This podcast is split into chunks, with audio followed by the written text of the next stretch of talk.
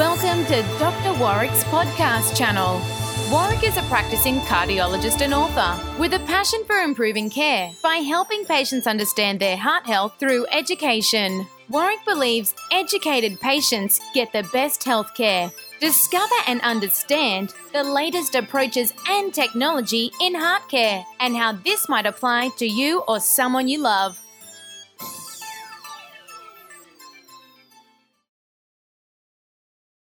Hi, my name is Dr. Warwick Bishop, and I'd like to welcome you to my consulting room. Today, I'd like to talk a little bit about EP or electrophysiological ablation of atrial fibrillation.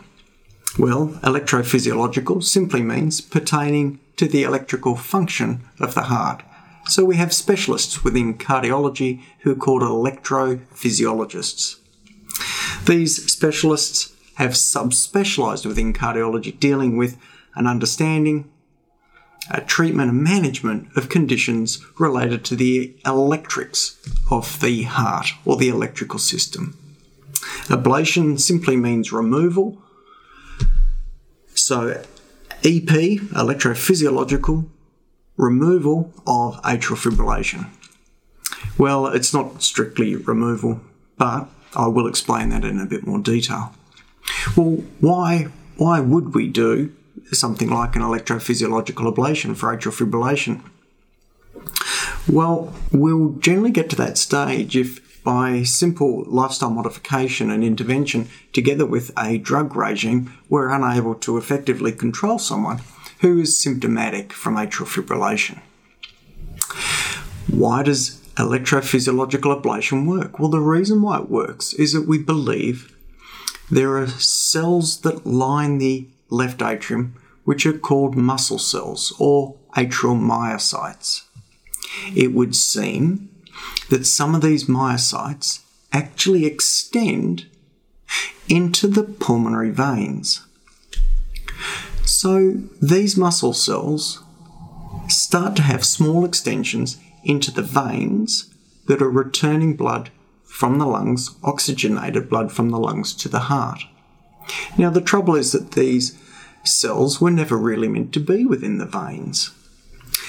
And as they are in that area, in that location, their function is somewhat deranged and their communication with each other is somewhat deranged as well.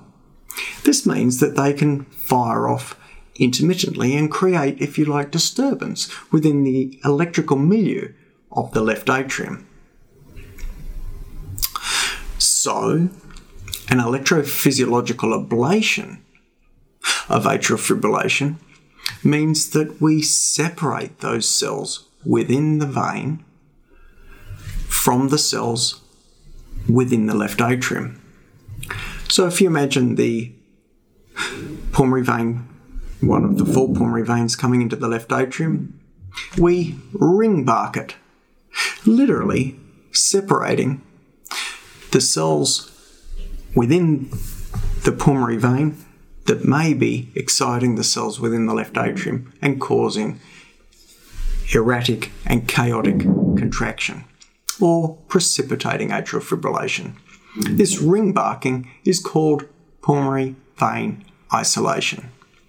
Well, how do we do it? Well, there's more and more clever techniques, but essentially it's a catheter technique, which means it's on the long tube and using different modalities, either radio frequency, freezing, or burning, the, the tissue in a ring like formation is uh, damaged, killed, burnt, scarred, so that it no longer functions, separating those cells that are within the pulmonary vein, which are literally misbehaving, from the cells that are in the left atrium, which are hopefully moving together in an orchestrated way.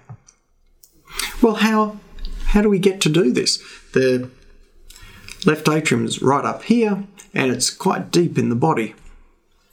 Well, the procedure is generally undertaken by gaining access to the venous system in the leg. The electrophysiologist will pass a special catheter up into the right side of the heart. That catheter will then cross between the atria through the intra atrial septum from the right side to the left side, and then by rather impressive manipulation, the catheter is then placed into all four of the pulmonary veins. As it's placed into each of those pulmonary veins, a circumferential derangement of the cells, a burning or freezing or ablation is performed. The electrophysiologist has some guidance because the patients have had a CT scan of their left atrium, which gives a, a shape or a visual of exactly what the shape and the arrangement of those pulmonary veins is.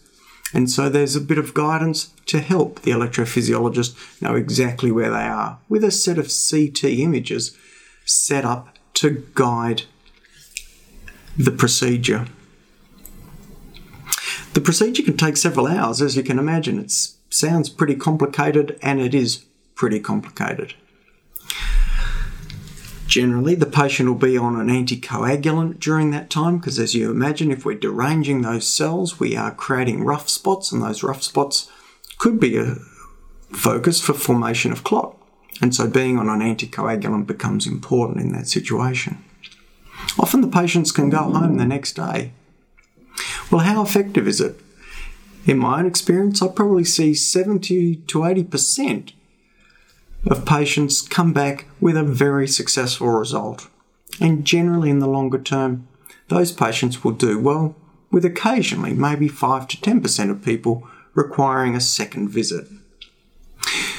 Who goes for a second visit, at what time frame, and um, in what circumstance really all comes down to the individual, their specific situation, and the experience of the doctor who's dealing with them in dealing with that person's symptoms, but also with the risk of the condition. This is a tremendous technology. We do tend to keep it for patients who are younger. We do tend to keep it specifically for patients who are symptomatic from atrial fibrillation because it helps us control the rhythm. And we do also try and make sure that we consider this intervention, this EP ablation of atrial fibrillation in hearts that are relatively structurally normal. If the heart is structurally significantly abnormal, then the chance of a success is markedly reduced. Well, I hope that tells you a little bit about EP ablation and atrial fibrillation. I thank you for joining me, and as always, I wish you good health. Goodbye. You have been listening to another podcast from Dr. Warwick. Visit his website at drwarwickbishop.com for the latest news on heart disease. If you love this podcast, feel free to leave us a review.